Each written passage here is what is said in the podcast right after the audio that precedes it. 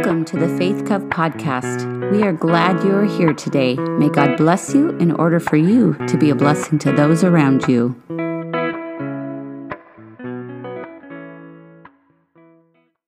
Good morning, everyone.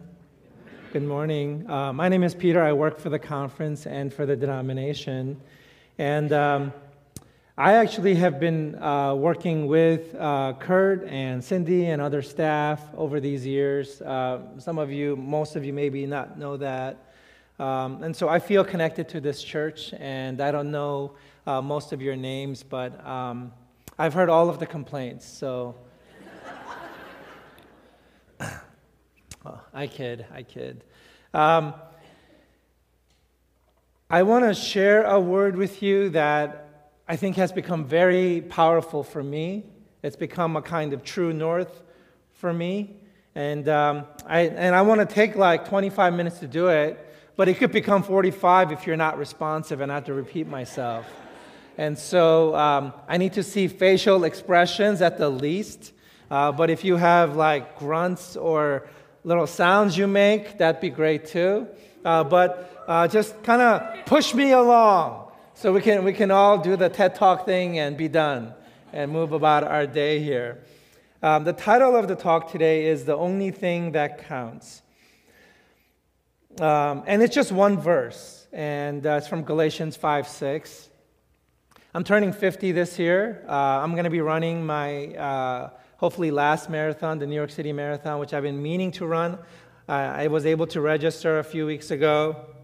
And so that's kind of getting squared away, speaking of marathons that Cindy mentioned. But 50 is the first number that I'm feeling. I just haven't felt any other birthday before. You know, it was just kind of meaningless. But I really feel this for some reason.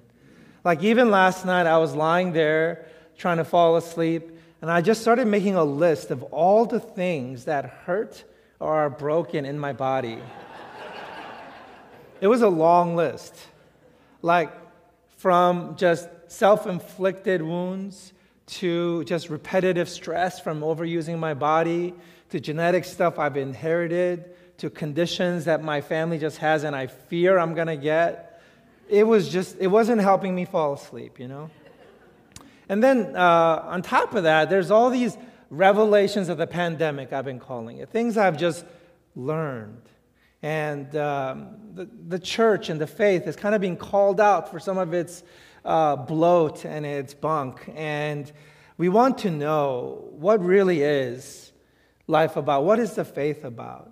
You know, there's been a lot of layers that we've had to peel back through the pandemic. That's what stressed us. That's what duressed us. And so that's why the title is what it is, The Only Thing That Counts. I don't want to waste the last third of my life or whatever I got left on the things that don't count. And on top of that, the pandemic showed me a lot of things actually don't count. There's just a few things that really do matter. 2 kids in college, 2 on their way at some point. And life is short. And so I want to share that word with you. So this is a point of clarity for me. One way to talk about this is the way Jesus talked about it. Jesus said at some point when he was confronted, he was doing some questionable things, and they said, "Who gives you the authority to do these things?" And he said, "Destroy this temple, and I will raise it up in 3 days. And they were like, "We've spent decades building this edifice, and you're going to, what, rebuild it in 3 days? But of course, Jesus wasn't talking about the physical temple made of stone, because God, we know, is not in a temple of stone. Jesus, he's the temple, right? And I think our human tendency is to conflate human temples of stone with God himself. We sort of get invested and we build these things. You know, we write things out. We make lists of all the things that are right and all the things that we think are wrong. We draw lines and we say, this is the temple. This is where God is in these set of beliefs, in this sometimes physical structure, in these precious things, maybe not calf-shaped, but certainly made of precious metals. And we say, this is God. And Jesus said, that is not God. God is not in the man-made temples of stone. He's not in this building. I'm going to say some things that initially might hit you as a little bit heretical, but if you think about it for one more second, you sort of stave off the defense mechanisms and not feel threatened and sort of reflect for a second, you'll see it's actually maybe true. Like, for example, God is not the Bible. There's bibliolatry. That's a thing where we conflate a book with God himself. God is not the church, and the church is not a building, and the church is not an organization. It's not a 501c3. God is not the statement of beliefs. God is not contained in our worship liturgy. He is not in man-made temples of stone. There's only one thing that counts as far as God is concerned. So I want to share that with you today. And I think we're so invested in these temples of stone that we sort of can forget what God is, what God is about, who we are, what we're supposed to care about, what our mission is. So if we can go to the next slide, let me read the passage for us. Galatians 5:6. Ready? For in Christ Jesus, neither circumcision nor uncircumcision, and listen to this next phrase, has any value. The only thing, and if you really want to sort of like get down to the thing that matters, here it is. The only thing. The phrase that comes after the only thing is really important. The only thing that counts is faith expressing itself through love. Now, when's the last time you thought about circumcision? This is not a thing that's on our minds. But for folks in Paul's time, when he was writing to the church in Galatia, it was a really big deal. What you believed, and then consequently what you practiced, what you preached about circumcision was salvific for them. Like, this was an issue that divided them, and it caused them to draw a thick black line, a border that decided if you were in or if you were out, if you were sacred or if you were profane, if you were God's beloved or if you were God's damned. I'm telling you, you laugh now, but this was the issue. Circumcision. I mean, truly, when have you last thought about it? When have you last thought about it from a theological perspective, from a salvation perspective? When was it ever relevant in the church?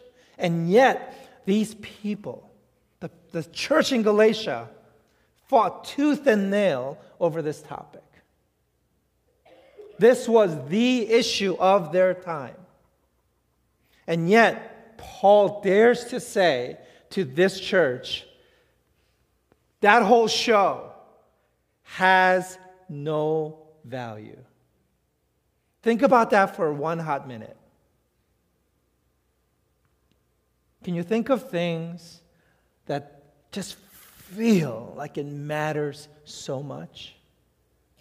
Pretend we live in a polarized, divisive society right now. Just imagine it. There is a chance, given precedence, that some years from now, Christians will look back at us thinking, intellectual, moral, God-honoring people and say, what? Are you serious? I am very wisely and cleverly mentioning no specific issues. You can populate that blank with whatever is near and dear to you.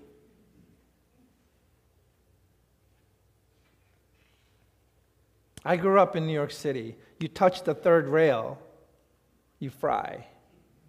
So you touch it if you want to.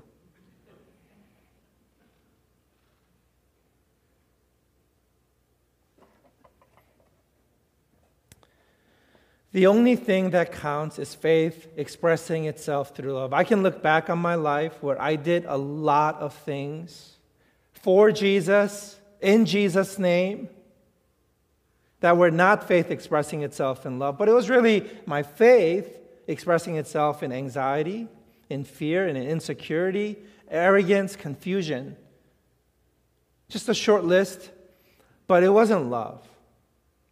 I remember a couple of things, and these are not things that's going to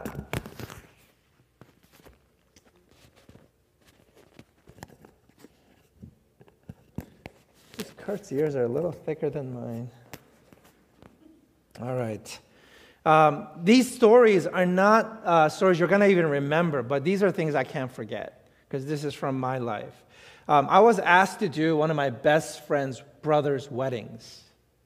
And I found some tiny little reason I felt like I couldn't do it. You know, and we're still friends. We still hang out with each other. We travel to each other's towns. He lives in California. And I told him, I said, I so regret not doing your brother's wedding. Why didn't I do it? What was I thinking? And then I remember I wrote a letter to my sister once. I have three sisters. I wrote a letter to one of them. And I just started talking about ways that I thought she should set her life straight. Yeah, exactly. You think it's ridiculous now, and there was bad tactic or whatever, not the best strategy. But in that emotional vortex of my thoughts, it was like the Jesus thing to do. Like I had to do it. I felt a sense of obligation. A moral obligation. And we all sort of get sucked into these binary, falsely dichotomized ways of thinking. Like, I have to do it. If I'm a Christian, then I have to. But it's not faith expressing itself in love. It's anxiety, fear, insecurity, arrogance, or confusion. And maybe some other things. It's us trying to help God. It's us trying to do God a favor. It's us adding to something, but it's actually detracting more than anything.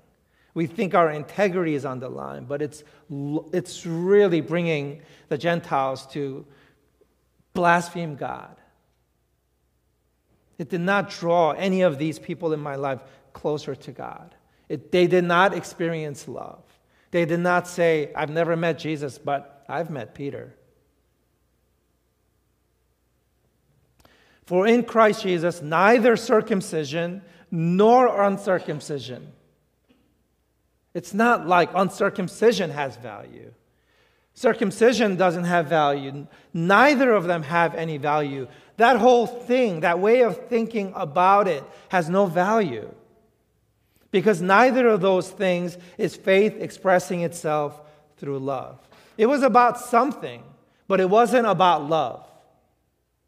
That's what Paul is saying. And so the litmus test for our faith in God is love. If your faith doesn't express itself through love, it doesn't have any value. It's not saying those things don't have value, but those things have value in so much as they are used, employed, in service of, in support of love. There's an order to this thing. Love is primary. Everything else is in service of the primary. That's called secondary. How do we forget this? Why do we not understand that that's the whole point? And so here is what the scriptures teach us.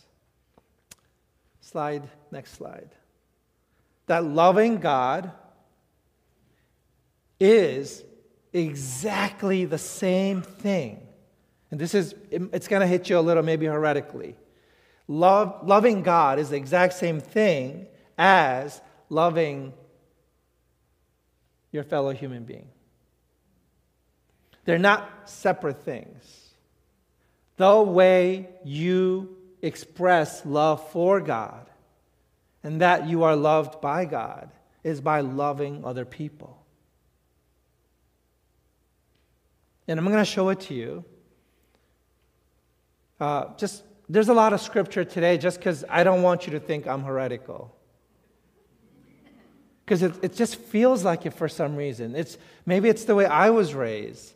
It just feels like Christianity needs to be padded with a lot of things. It can't possibly be this simple. And yet maybe it is. Yeah, so here's some verses. Here's one from Galatians 5 again. For you were called to freedom, brothers. Only do not use your freedom as a covering, as an opportunity for the flesh. But through love, serve one another. So, you know, when you see verses like this, and then somebody says something and there's a but, the word but, what comes after that is the point, right? But through love, serve one another. For, listen, the whole law is fulfilled. Not like almost the whole law. The word almost, actually, even in the Greek, is not there. The whole law is fulfilled in one single word. Again, the only thing. You shall love your neighbor as yourself. I don't know how much of the pain of life you've personally experienced, but you know, at some point there are explosions in your life. You come sort of crashing down, and what happens through all of that pain and trauma, and shock and surprise and despair, is you kind of come out of it with a few redemptive things. And one of the key redemptive gains from anything you go through is, I think, it's empathy. Your heart gets soft towards other people.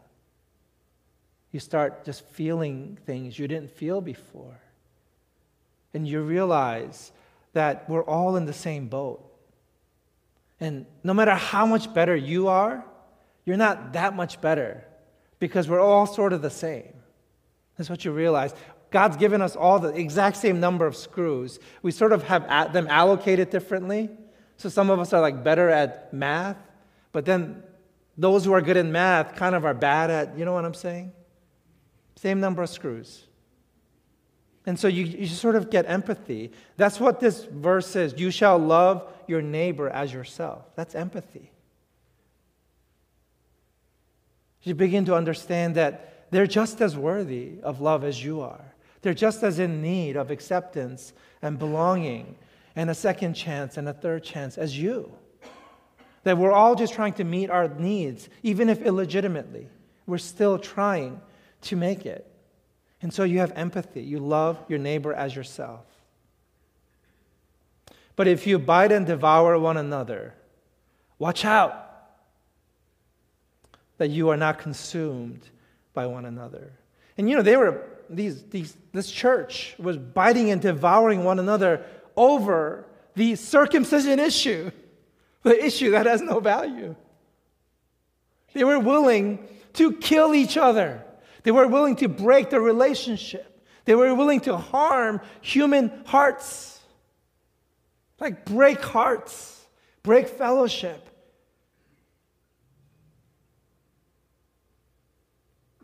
They were willing to put these issues above the person.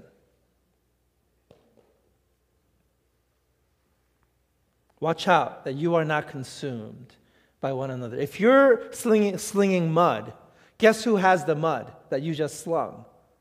Well, they do. What do you think they're going to do with that mud? So you end up devouring one another.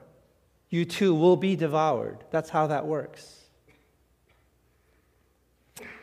Next verse, Matthew 22. And he said to him, you shall love the Lord your God with all your heart and with all your soul and with all your mind. This is the great and first commandment. And a second is like it. Pause here on this phrase. You see this a lot in the Old Testament, but you see it in the New Testament too. The Hebrews, when they wanted to emphasize something, they said it again. And they say it a little differently. And you see that all the time in the Old Testament. It's not saying they're two separate things. They're saying one thing in two different ways to emphasize that one thing. This is the great and first commandment. And a second is like it. That means the second is it also. It's equating the two. You shall love your neighbor as yourself. There's empathy again. On these two commands depend all the law and the prophets. And Paul in Galatians was just reiterating this exact same idea. To love God is to love human beings.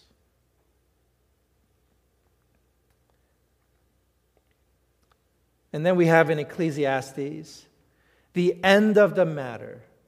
Again, getting to that singular idea. All has been heard. That's the whole law.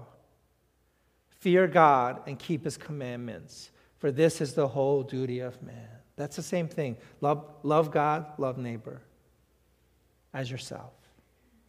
And then Micah 6. Will the Lord be pleased with thousands of rams, with 10,000s of rivers of oil? Will the Lord be pleased if I don't do my best friend's brother's wedding? Will the Lord be pleased if I write a well-intended but really stupid letter to my sister? If I create just awkwardness and if I have a wounding effect on others, will the Lord be pleased? If I draw lines very clearly and tell people they're out based on my understanding, will God be pleased? If I feel easily threatened, will God be pleased? If I'm judgmental, will God be pleased? If I sacrifice everything, will God be pleased? Shall I give my firstborn for my transgression, the fruit of my body for the sin of my soul? He has told you, O man, what is good and what does the Lord require of you, but to do justice and to love kindness, and to walk humbly with your God. I don't know about you, but one of the sort of reflections as I look back on 5 decades is at the end of it, I think I'm just after empathy and humility. I think if I can sort of bring that to bear, whatever's happening, I think the relationship stands a chance, and God stands a chance of being honored and worshipped through whatever is happening in that moment. No matter how challenging, no matter how painful it is, I think God can be worshipped if I can bring empathy and humility. Here it is. Love kindness and walk humbly. So 2 application points, and then a choice you have to make. And then we close. Okay, the first application point is the next slide. Get low. Get low. Passage from Luke. Next slide. Luke 14. Jesus turned and asked the Pharisees and the teachers of the law of Moses. Now, when Luke tells us that, he's talking about the whole law again. He's talking about religion. So religion is asking, is it right to heal on the Sabbath? That's the question that they have, and Jesus is going to answer this. But they did not say a word. Jesus took hold of the man, then he healed him and sent him away. This is on the Sabbath. Afterwards, Jesus asked the people, if your son or ox falls into a well, wouldn't you pull him out at once, even on the Sabbath? Next slide. Jesus said to them, the Sabbath was made for man and not man for the Sabbath. So the reason the Sabbath is so important, there's 26 times that Jesus talks about the Sabbath in the Gospels. It's a really important law. Some would say it's the cornerstone law. It's the way that we express our trust in God, that it's His valuing of us, not us generating value by our production. That we don't have control, but that we are given worth apart from our works. It's the whole idea. And the Sabbath was the way we express that. We cease or we stop. I'm still loved. I'm still going to be okay. Right? That's the whole thing. And so they were saying, if you break the most important law, what happens? And Jesus says, the most important law, and in that he's saying, all of the laws, they exist to support human beings. Human beings don't exist to serve these laws. These laws were created in the first place. The original intent and spirit and meaning and purpose and aim and telos of these laws was to help you live a flourishing life. That was it. That's why they were created. And so the idea is to really get low, because if you ever have to choose between the law and a son or even an animal, an ox in the ditch, you still have to save life because the law exists for them. And so to let them die in service of the law is absolutely backwards. Another way to say that is, if you ever have to choose between a human being and your religion, your laws, you have to choose the human being. You have to choose the person. You have to choose the relationship. You have to serve human flourishing. Does it hit you a little funny? Does it sound heretical? A little scary? And you have these scenarios that come up. So get low, get into the ditch. Even if it's an animal.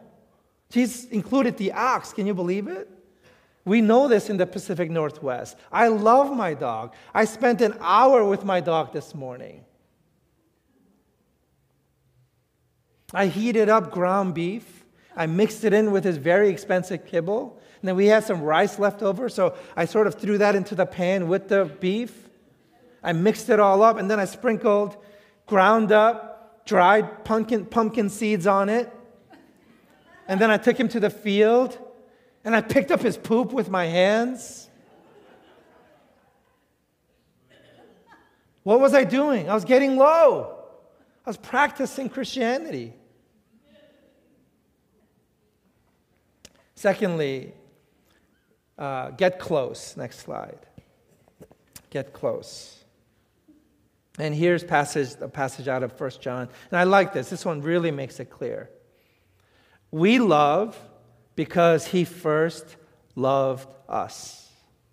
If anyone says, I love God, and hates his brother, he is a liar. For he who does not love his brother, whom he has not seen, cannot love God, whom he has not seen. And this commandment we have from him, whoever loves God must also love his brother. You know why this is such a good passage? Because Christians love to say, I love God, but human beings, but my neighbor, my neighbor across the political spectrum. Are they even human? They seem less so. You know, they think like that, they behave that way. How can they support what they support? That's ridiculous. Makes no sense whatsoever, but God, you're amazing. You're the best. And so here John is saying, actually, the more you can see them, the easier it is to love them. So God being invisible is absolutely difficult to love. The easier love to practice is to love the thing you can see. And so loving a human being is actually easier. And so if you say you love God and hate your brother, you're a liar. That's not true. That does not make sense. If you actually love the person you can see, that means you give yourself a shot at loving the thing that's less visible, which is God. And so you got to get really close to see the person. One more verse to underscore this point. Genesis 16, verse 13. Human beings, they experience revelations of God in seasons and in waves. And so the very first human being to experience Yahweh, and because of her experience, gave God a name through the revelation of that experience, was who? Anybody know? Who gave God the very first name for God in the Bible? Hagar. Hagar was the slave woman of Sarai. It wasn't Sarah yet. So, I mean, it's kind of a horrific story. I'm not sure who's all in the room, so I won't go into it too much. But let's just say she was substantially abused, so much so that she ran away because she had absolutely no recourse. She was invisible, she was property, she had no rights. And then in the wilderness where she went to effectively commit a double suicide, there she was seen by God. God somehow communicated to her, I see you. And so she has that experience, she's healed, and she gives God a name, and she says, I will call you El, which means God, El Roi. Roi meaning sees me. So it's the God who sees me. That's God's first name. I am nothing and a no one. I'm absolutely powerless and invisible in this society, and you saw me. I have now seen the one who sees me, she says in Genesis 16. You are the God who sees me, El Roi. And so this is your job as you get low, is to get close and really, truly see the person in front of you. The easy thing to do is to dehumanize them, is to objectify them, is to other them. They're not like me. Therefore, they are less than human. They don't have the same feelings. They don't have the same hopes. They don't have the same story. They somehow matter less than me. They count a little bit less. I get to prioritize myself. Right? And Paul says, think of them as more important than yourself. That's Philippians. So lower yourself. Jesus lowered himself, right? Philippians 2. And then get really close so you can see. See them as they really are. Hear their story. See their humanity. So here's your last choice. If you study the science of sort of decision-making, our brains, and I think animal brains too, it's wired that even if issues are very nuanced and complicated, and there's lots of choices, lots of ways to think about it, angles and all that, when it comes down to the moment of decision, our brain has to make a binary decision. This is what the studies show. We have to do one of two things. Even if we're considering 10 options, at some point it has to come down to two. And we go left or right, up or down, in or out. And so I'm telling you, as you navigate human beings, as you walk out of here and you deal with other people, you're going to have a choice before you, and it's going to be one of these two things. Next slide. It's going to be judge or love. At some point, you're going to either judge him or her or them, or you're going to choose to love them. You're going to get really, really low, and you're going to get close. Or you're going to stand far, you're going to turn your chin up, and you're going to judge him. It's going to be A or B. I'm telling you, that's how it works. I was driving over here, and there was a car. It was a Subaru Outback wagon. It cut me off, and I had to brake. And when you have to brake on the highway, do you get happy? No. You get deeply offended. Somebody made you lift your foot. And so I'm like tracking this car now. Like my brain has decided this is the bobcat that's going to eat me, right? And so my primitive brain is tracking this judgmental word, right? This subpar human being. And then it's going, trying to pass on the right lane, another car. And then it realizes it's an exit-only lane. And then it signals left, but doesn't see the car in its blind spot, which was a Cadillac SUV. So it's going to be a Cadillac versus a Subaru. And it presses into the lane. And so the Cadillac moves out of the way. And then it, does that jerking back as it realizes what's happening. And I thought I was going to see an accident. And at that moment, my choice is to, I'm telling you, judge or love. The guy in the Subaru, I'm pretty sure it's a guy. This person either is a terrible human being, like absolutely awful. Or it's like my dad, You know what I mean? My dad is human, and I've been in his car, and it's scary.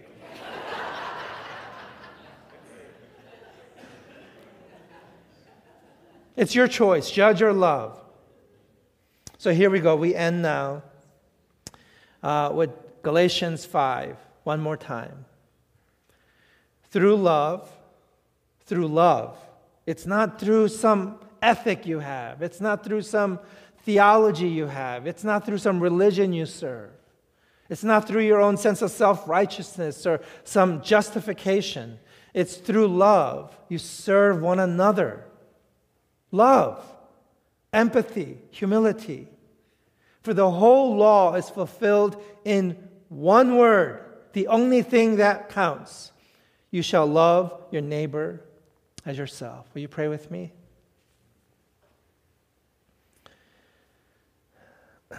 God, we have so much to be humble about, so much to be grateful for, and yet we present so arrogantly, so often. God, forgive us for our well-intentioned foolishness, and help us to really get low to where people are at, even if in the ditch. And get close so we can see as you see, and see with your eyes. And we can love fellow human beings with priority above everything else. And in so doing, worship you. In Jesus' name, amen. Thank you for listening to this episode of the Faith Cov Podcast. Our music was written, performed, and produced by Adam Johnson. For more information about our church community, visit faithcovesumner.com. Until next time.